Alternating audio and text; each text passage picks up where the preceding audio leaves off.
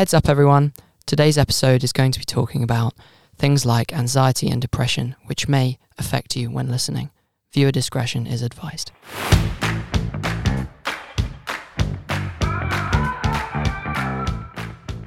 Hello, everybody, and welcome to Craftcast, the Freemasons podcast. Gents, how are we?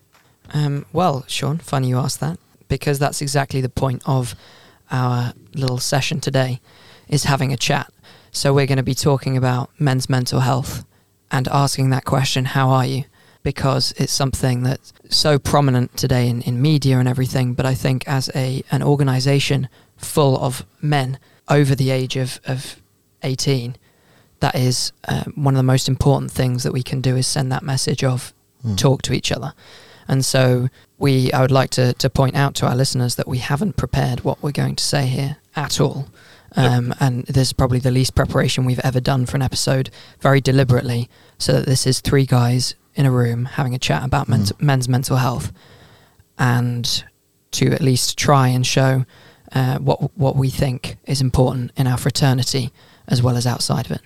Yeah, Stephen, I, I totally agree that it's an important topic to talk about. We know that mental health affects different people in different ways, and Freemasonry, the United Grand Lodge of England, being a organisation comprised of men, we know that men's mental health is maybe something that's not spoken about as openly as you know we'd like it to be, and maybe it should be. And I'm sure we'll get into the reasons why sometimes men find it difficult to talk about their mental health. So, um, yeah, looking forward to getting into it. I should just preface by saying we're not doctors. We're not trained medical professionals. We're just three guys sat around a table. We're just sharing our own experiences. And so with that, uh, off we go.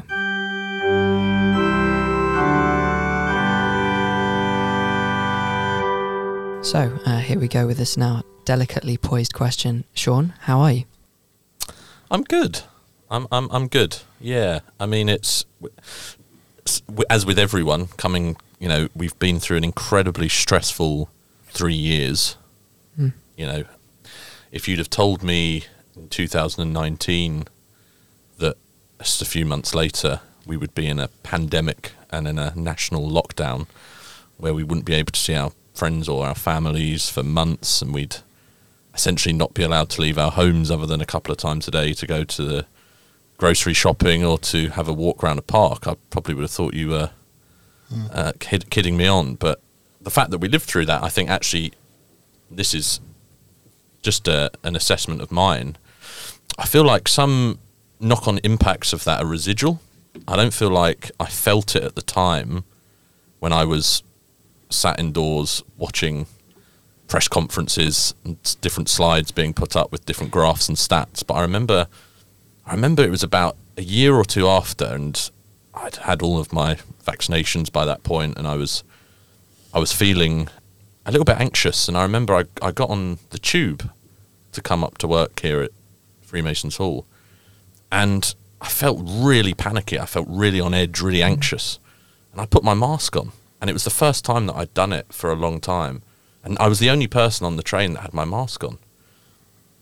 And that's what I'm talking about when I say residual anxiety as, as a mm. result of, of that experience, because it was lived experience that made me want to put that mask on. It mm. was a It's almost like a post-traumatic, eh, like Or- uh, it's this tr- big traumatic event that happened to the entire world exactly that we're still feeling the effects of, and I think that's probably not talked about no and, very much. And because everyone was in the same boat to the extent that everyone was going through it, right? Everyone was Yeah. in the same position. I feel like we have to be really careful that we don't generalize everyone's lived experience Yeah. with that Because it would have been different for everyone. because it would have been uh, different for everyone and As any I world was- event happens, it affects yeah, everyone of course. And I, yeah. I was I was lucky in the sense that you know I had, uh, an, an, you know, a nice place to live, and you Yeah. know I was in a happy relationship, and uh, I had my dog. You know, so so I, I had the ability to. To my, my pandemic, my COVID experience was very different to I know a lot of other people, so I know I was lucky in that fact. But I will always remember that experience of, as I say, being chat, sat on that tube train and suddenly being overcome with this overwhelming sense of fear and anxiety that yeah. forced me to put my mask on. The, and I thought about it subsequently, and all I can put that down to is that experience that, that we had during the pandemic that made me think, oh my God, this is bizarre. I'm in a crowded place Mm. with lots of people, I don't like this. I don't feel mm-hmm. comfortable. And I, I could almost feel myself sort of retracting into myself again in terms of my confidence and my my ability. Um, because I think we all again had that where we hadn't sort of been around anyone apart from our immediate family and the people we lived mm. with for months. I almost forgot in a way how to be sociable, how Yeah. to be okay with sitting next to someone on the tube. You know, it, Yeah. it mm. was it was a bizarre feeling, but other other than that, okay. I think I think I'm now at the point where I can deal with it, and I'm I'm not doing that anymore. I'm you know I'm I'm not being as wary as I was, but it's taken some time. Mm. And and James, uh, how how are you? Yeah, I'm good. Um, Could I I interrupt you? Uh, Yeah. Just I know I just asked you, but I just I was hoping, almost hoping you'd say that because I think that's the natural. I asked you both the same thing, and you both had exactly the same response. Hmm. I'm good, but then proceed to tell me what's Yeah. wrong. That's true. And I think I think, and I I'm very guilty. I think everyone is guilty of it. That the automatic reaction is I'm good, I'm Mhm. fine. Mm. And I think probably the the biggest thing for me when I like have a friend who says, "Yeah, I'm fine." If I notice something's up, I press it. They, they might not want to talk about it, and they don't have Mm. to. But just letting them know that you care and you want to know a bit more than, Yeah. "Yeah, I'm good." Yeah. Because I remember, I mean, last year, and sorry, I know I'm interrupting you and, and going off on one here, but in my experience, I mean, for example, last year, I was going through one of the toughest periods of my life mentally. And if someone asked me how I was, I'd say, "Yeah, I'm great, thanks." Mm. I'm fine. Um, and, and, and then that would be it. And no, and so few people would then go, okay, you don't seem it. Or like, is Yeah. that real? Are you really okay? we I think we all do it, and you know, we're three men sat around a table. I, I think men do that as Yeah. well, and it, it, it comes from a societal, almost a subconscious feeling of having to be this strong, stereotypical figure, and perhaps not wanting to admit, Mm. for want of a better term, when when you're not okay. And it's also obviously a difficult and deep conversation to have Mm. that when you're just, you know, I understand small talk, you say, how, yeah, yeah, I'm fine, whatever. I understand that. But certainly if you're close enough with someone to have that conversation, I think that's where probably we need to find a Yeah. way of moving past that just initial three words. I think what Shaun said about COVID really, you know, that, that kind of resonates with my own experience because at the time, me and my partner both worked for the same company. Right. Mm. Okay. And so the company had a policy where we just randomly one day shut up shop and everyone went to work from home. Mm. So we were kind of stuck in the house together for what should have been two weeks and ended up being three months. Mm. Yeah. But I don't know if other employers felt this, but it was all very sudden the way it all locked down overnight. Mhm. And so for the first sort of three or four weeks of the lockdown, it wasn't as if we had tons of work to do. We were just sat at home watching Tiger Mm. King or you know whatever, whatever it was on on Netflix. and I think I've always struggled with identifying within myself: am I an introverted or an extroverted character? Because I think those that know me would say that I am quite I extroverted. would agree that you're Mm. extroverted. Yeah. But actually, don't I, feel. I don't feel it. I, I've always felt more introverted. Mm. And I think certainly when I was younger, I was much more introverted. And so going back to that sort of solace of being in the house, yes, I I, was. see With, that little James with his backpack. yeah, yeah. I, but that's Yeah. that's how I was. Going back to that solace of being sort of in the house, on my own, not on my own. You know, there's just the two of you there. You live together. You know each other really well. Um, it felt like an adventure at first, but as that turned into three, four, five weeks, it, it, it cabin fever set in, anxiety Yeah. set in. Yeah. And actually, it got to a point where even the novelty of doing things over Zoom or Teams or whatever platform wore off. And I actually felt anxious about going on a video call, Yeah. Yeah. even though I wasn't in, you know, face to face with somebody. Yeah. The anxiety of just having to speak to somebody outside of the house Yeah. Was crazy. And, and then when we did go back to work and we did go back in, I, I, I was incredibly nervous. And kind of like you said with the mask situation, it, almost washed over me on the way into work this one day of, oh my God, I'm actually going to have to interact Talk with to people. people. Yeah. Like properly talk to people and interact with people. And that sort of introverted childhood part of me that had been there when I was younger Mm. came back Mm. that that nervousness about interacting with other people, which you know I don't know if it's something that I put a show on for previously to become more extroverted, or whether I just naturally developed into that character over time. But that Yeah. completely disappeared over the course of COVID. I, I, I kind of went back to being this. Oh, I don't really want to talk to anybody. Because when, when I, I look at you, James, and you know you've got a, you've got a very high profile job. Hmm. You speak to a lot of people all the time. You do a lot of traveling. You meet a lot of different people. Then Masonically, you're a deputy provincial grand director of ceremonies, Hmm. which again means you do His a lot job of is to speak to people. Yeah. speaking to people, lots of visiting, meeting people.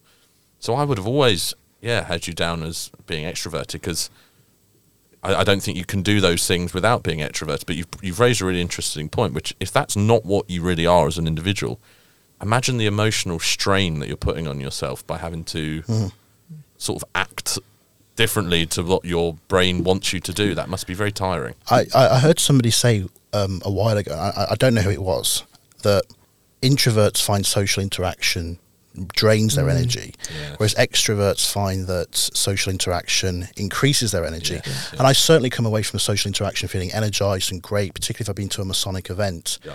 Um, but there is always that little part of me which is like, okay, I've been here for four hours now. I, uh, not so much in, done. in Yeah. mason- not so much in masonry actually, know be- what mean. because that's a social thing.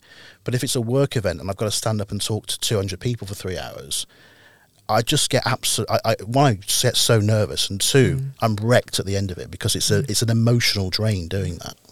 So, I mean, uh, well, to go back to my, because I interrupted you, to go back to my original question, how are you? Mm. Um, well, how are you? Um, you can say I'm good. It's okay. I, I, I feel very happy with where I am at the moment. That's. Um, but That's great. you know, it would be a lie to say that I always feel amazing all of the time. Mm. Whether it's work pressure, Yeah. personal pressure, Mm. um, relationship pressures, wh- whatever it may be. And for those listening, it could be something else. It could be financial pressure. Mhm. There are always things which sit in the back of your mind all Mhm. of the time, and sometimes that means that you actually don't feel okay. Yeah. Brother Watley, how are you? Thank you for asking. Um, I would say probably my honest answer is I'm better. I'm feeling better in myself lately. Um, I went through a really long period of, of putting so much pressure on myself, and I think it stemmed quite a lot from from when I was younger. So something I don't know.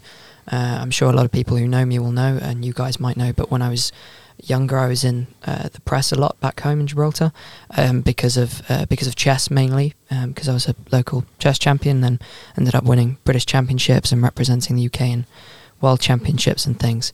And that meant that I I mean, so for example, in back in 2013 when I was f- I think 13, 14 years old, I won the Gibraltar Junior Sports Personality of the Year. And that meant that I went on TV in front of like thousands of people and gave an acceptance speech at 13, 14. That's a and, lot. And, and so that, and that's not pressure anyone's put on me at all. Don't get me wrong. Um, but I think because of that, I've always had this internal, okay, I need to be doing this now and I need to be doing that. And finding a way to be happy through adversity when I Mm. can't be doing all of that has been certainly a journey for me, I think. And when I had, uh, again, as a few people will know who know me, when I had my head injury uh, now five years ago, um, that was a massive change in my life when all of a sudden I was this sort of stereotypically seen as this uh, high flyer who would really go for this, that, and, and certainly as a young guy, I was really enthusiastic, wanted to beat that record and do Mhm. this and do that. And then all of a sudden I had a head injury and I couldn't do any of it. I couldn't even stand there and talk to someone for five minutes because it was too much for me. And that that change was really tough emotionally. And even five years later, I think in some ways I still compensate for that because I, I lost a chunk of my life where I couldn't do anything. Mm.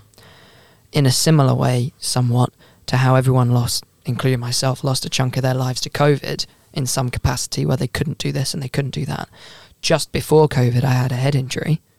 And just when I was starting to recover and get back out to being able to go to social events and talk to people, and I suddenly COVID hit. And so Mm. for me, it was like a really prolonged COVID and slightly worse because it was, in all honesty, very scary to me Yeah.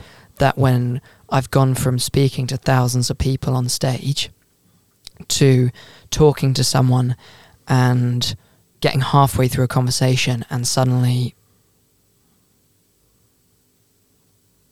that's how long I would stop talking for when I just stopped there because I couldn't find a word. Mm, that is scary. and that was five seconds that you just, I mean, you guys saw, listeners won't see that I just counted on my hand five seconds. And yet, that to me feels, and I'm sure to you guys, feels like an eternity. Yeah. And to me, not being able to, not being able to find the word, even if it's a really simple word like microphone, this thing in front of me, right?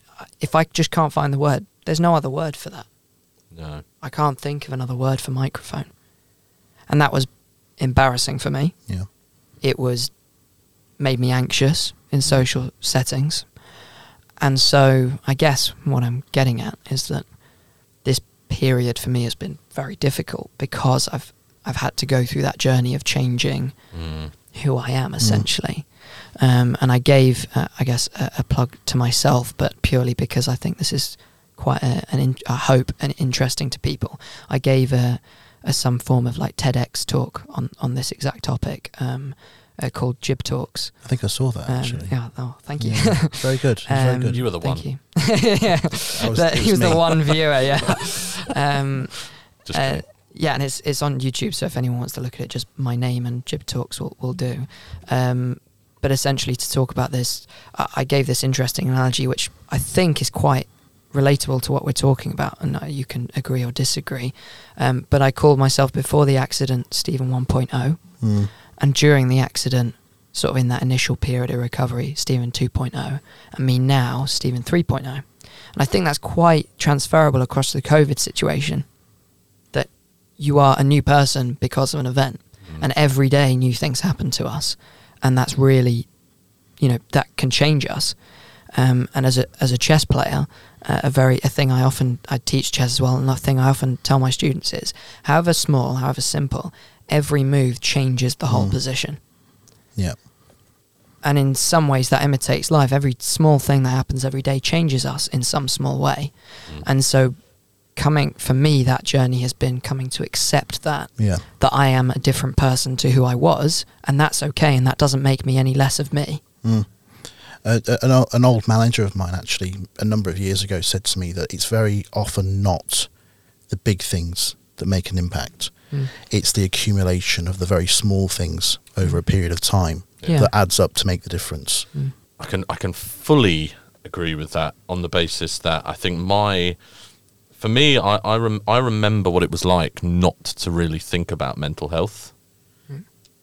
And I think everybody has that moment sort of before they're aware of their mental health and then after they're aware of it, you know, Yeah. post and pre and post awareness of their mental health and I guess I was I was lucky when I was growing up in the sense that I had quite a, a quite a sort of um, an easygoing childhood. Really, you know, I, and there was a naivety to it, a quite sort of protected. yeah a- bubble almost Yeah, very much so. Yeah, Which my is not lit- a bad thing. My little yeah. world, and, and and it was it was great. And then when I came to going to university, I was really happy in my bubble, Mm. really happy in my bubble, and the thought of having to leave my bubble to go somewhere else. I mean, I grew up in southeast London, so my university, Royal Holloway, was in Egham, which is in you know basically in Surrey. It's around the M25, about an hour's drive. But it felt like I was having to sort of exercise myself, you know, out of this bubble to and force myself to to move away from where I this sort of happy place that I was and that mm. I had been.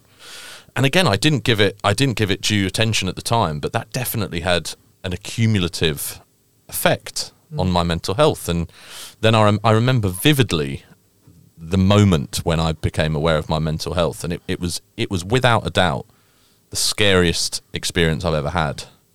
In that, I remember I'd been out with some friends. We we friends from home. We we have a, an annual tradition. We go out for a curry just before Okay, Christmas. nice Thank you. Um, we go out for a curry just before Christmas, and we'd done that, and we'd done it for years. And I remember I got home that night, got into bed as usual. wasn't drinking at this point. Um, got into bed, and then I remember I woke up at about five in the morning, and the only way I can describe it, it, it felt like every single muscle in my body was tense, mm. every single one, from head to toe. Mm. And accompanying that was an absolute inability to catch my breath. It was it was like I was hyperventilating. I was sweating. I at the same time I could feel my legs shaking. Now, if you imagine you've never had that experience before, you, you, it, it you wake up in the middle of the night and and you're experiencing that. I thought I was having a heart attack. I thought I was Yeah. having a fit. I had no idea what it was. And it finally, I finally managed to, to, to take control of my breathing. I managed to calm myself down. My legs were shaking for a good two hours afterwards. I couldn't get back to sleep. And from that moment on, it was like a switch. From that moment on, I knew what that had been. It, it, it'd been a panic attack. Yeah. And it was without a doubt the scariest thing that I'd ever experienced in my life. And it was one of then many that I went on to have over the next, mm. God, 10 years or so. But it was absolutely horrendous. And, and it's a, you know, people have described panic attacks as you feel like you're dying. And that's exactly how it was. Obviously, you know, you can't say for sure what it's like to die. But if I had to have described it, it, it was that feeling of completely losing control of your entire body. And from that point on, really, it was it was something in my life that I that I had to deal with, and e even to this day, that I have to regulate. And luckily, thankfully, uh, you know, it's it's it's a lot easier now. You know, I've been able to through through various means to control that anxiety. But but when I look back at it, it was 100% James an accumulation Mm. of a number of different things mm. over time that I didn't realize. And the way it was described to me by a therapist was if you imagine you have a jug of water or an empty jug and you keep filling it with water, you keep going, you keep going. And in the end, it's, it's going to overflow. Mm. And that's what happened to me. My jug overflowed and I couldn't control it anymore. I think a slightly. I mean, I after my head injury, I had um, a, neuropsychologist. I was under the care of a neuropsychologist um, for somewhat therapy and also more cognitive sort of uh, rehabilitation. And an interesting you say about a jug overflowing. I was given sort of an opposite but equal uh, analogy Mm. of that it's like a an oxygen tank that or, or a fuel tank or whatever that if you let the if you let the the tank just keep going and don't replenish it at any point you don't take a break Mm. Once it hits the bottom it will take a hell of a long time Yeah. for you to get it back up again Mm. whereas if you take it at say 50% and give yourself a weekend away or give yourself just an evening of not doing things Yeah. then that might go back up to 60%. Whereas if you get all the way to zero, it's going to take you months potentially because that burnout, and that, I think that's something I, not necessarily diagnosed with, but I experience, I'm sure I experience burnout Mm. far too often Yeah. because I push myself really hard. And that really is my own drive that I push myself Yeah. Mm. and it's i mean i went when with my degree in fact i had and still have to some extent uh, and have more recently had this horrible horrible feeling just thinking about work Yeah. and I, it got to the point and i noticed it this year because last year i had to take a year out because i was unwell Mm. Yeah. and it got to it got to this year and I was so I had to take a year out because I was physically unwell but also that was affect, affecting my mental health Of course. yeah. and and it, and it was this cycle and it got to this year and I went to look at the, some of the same stuff and I was in the same position for some of my work and I just suddenly felt like I need to go to the bathroom and throw up Yeah. I just like physically I could not sit there and look at my work without feeling physically sick yeah. Mm. so that's what what I say when I say I'm better is I, I've n- lately not been feeling like that. But until really recently, I think my answer to your question of how are you would have been Mm. I'm if I was being honest is I'm not okay. Yeah. And and I, for so long I didn't say that to anyone. I didn't say I'm not okay. Wh- wh- why do you why do you think that was, Stephen? Why do you think it was that you didn't feel like you could you could tell someone that? Yeah, I think that's a really good question. I guess partly because I felt like it was no one else's job to fix it. It was no, it was my issue that I needed to f- deal with, and that no one could really help me. So I guess it was so, some somewhat a what's the point because no one can help. Mm. Partly a no one cares.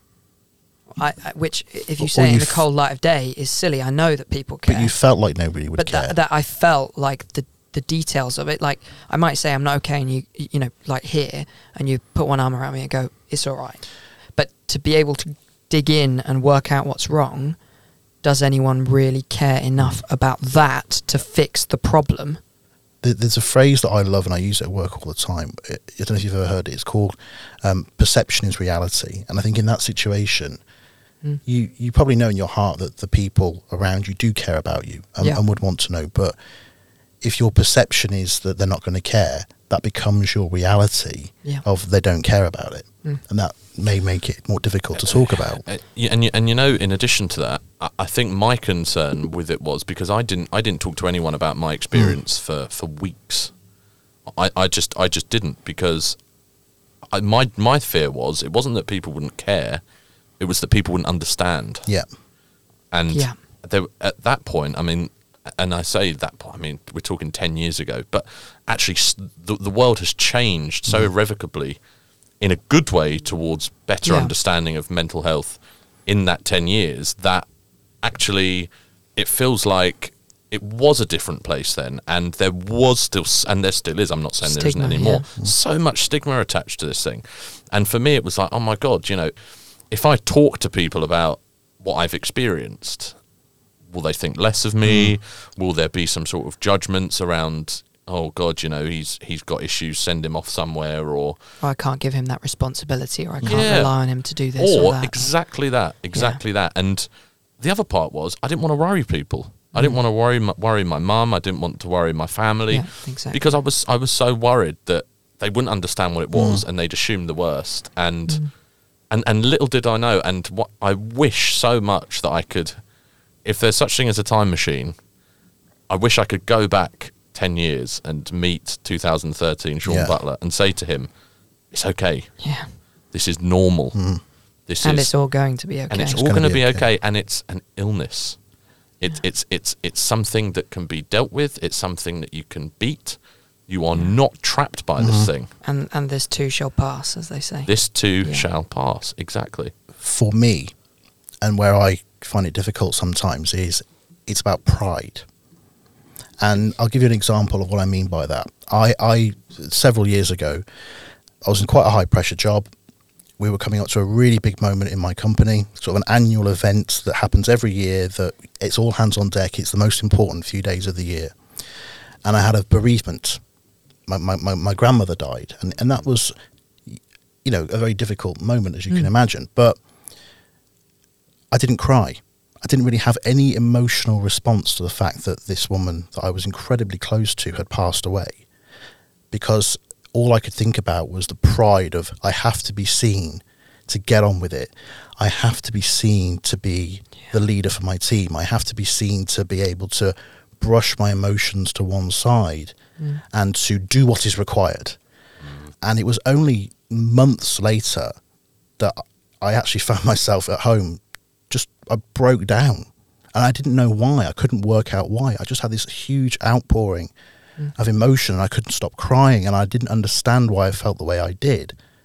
And it was only a few months after that, that I kind of thought, well, actually, I, I hadn't had the opportunity to go through the, the emotions I should have done because I allowed my pride to get in the way of what should have been a perfectly normal way of feeling. Yeah.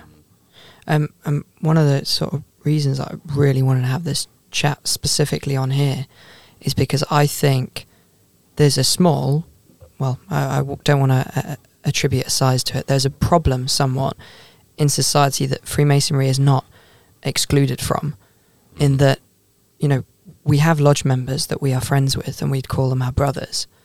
And yet, how well do we really know Hmm. how they are when we say how are you and they say i'm good and i know in my you know in in lodges that i'm a member of whether they be um, you know side degrees or my craft uh, you know mother lodge etc i'll see them however so often and i'll say how are you? And they're like yeah yeah i'm fine stephen. How are you? Good to see you blah blah blah and that's it. And then we go and have a drink and we go to the meeting. We have a festive board where we talk about some interesting topics.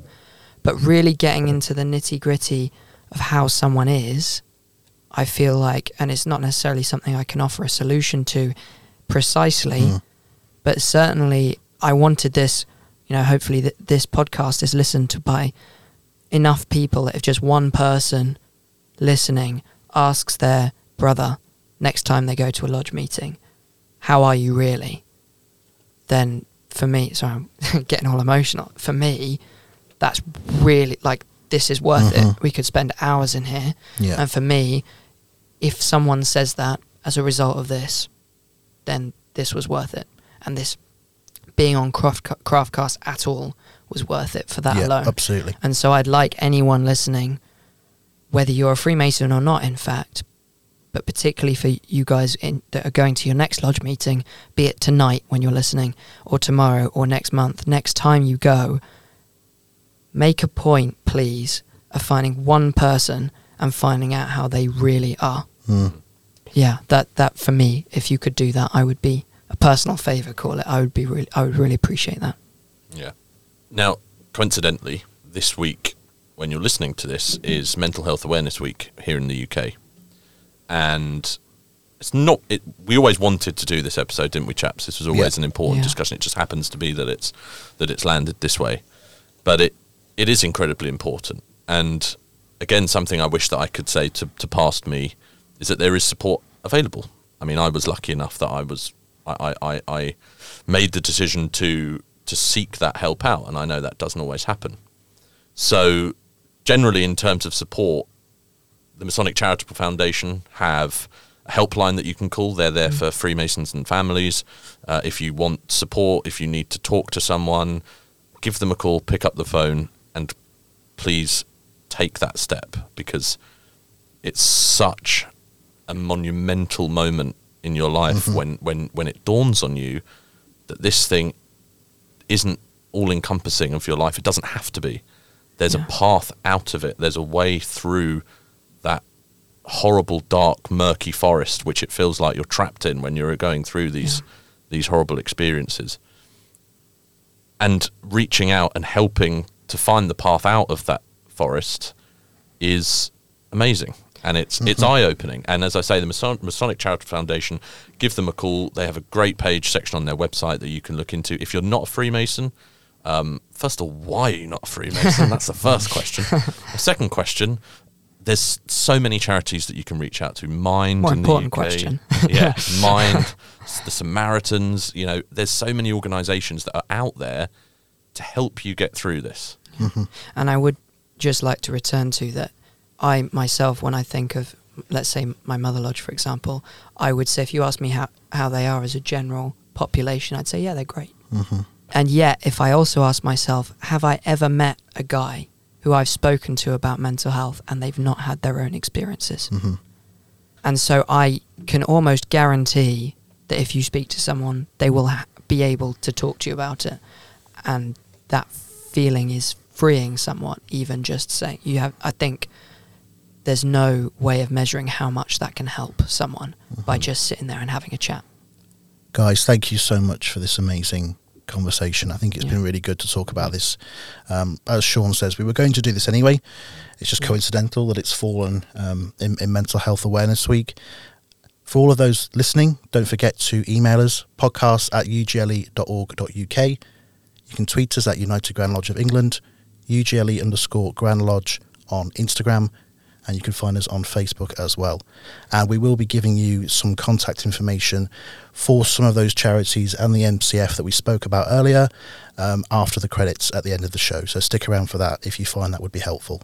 Uh, and just before we sign off, I'd just like to say I hope that anyone listening has got to know us a little better. Mm. Um, and I hope that we achieved, I don't know what it's like, haven't listened back to it obviously yet. Uh, I just, I hope that we've achieved our goal of sitting here as three guys and having a chat about what's important to us in men's mental health. And thank you to guys in particular for being brave and, because it is, frankly, for being brave and having a chat honestly with me and everyone listening. So thank you and goodbye from me. Bye, everyone. Goodbye.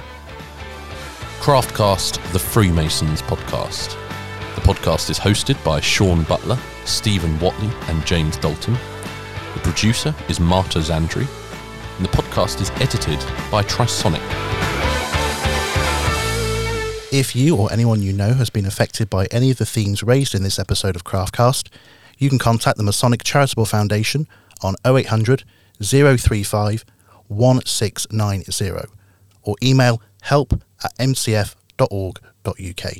You can also contact Mind at 0300 123 3393 or visit mind.org.uk. Samaritans are available on 116 123 and you can text shout to 85258.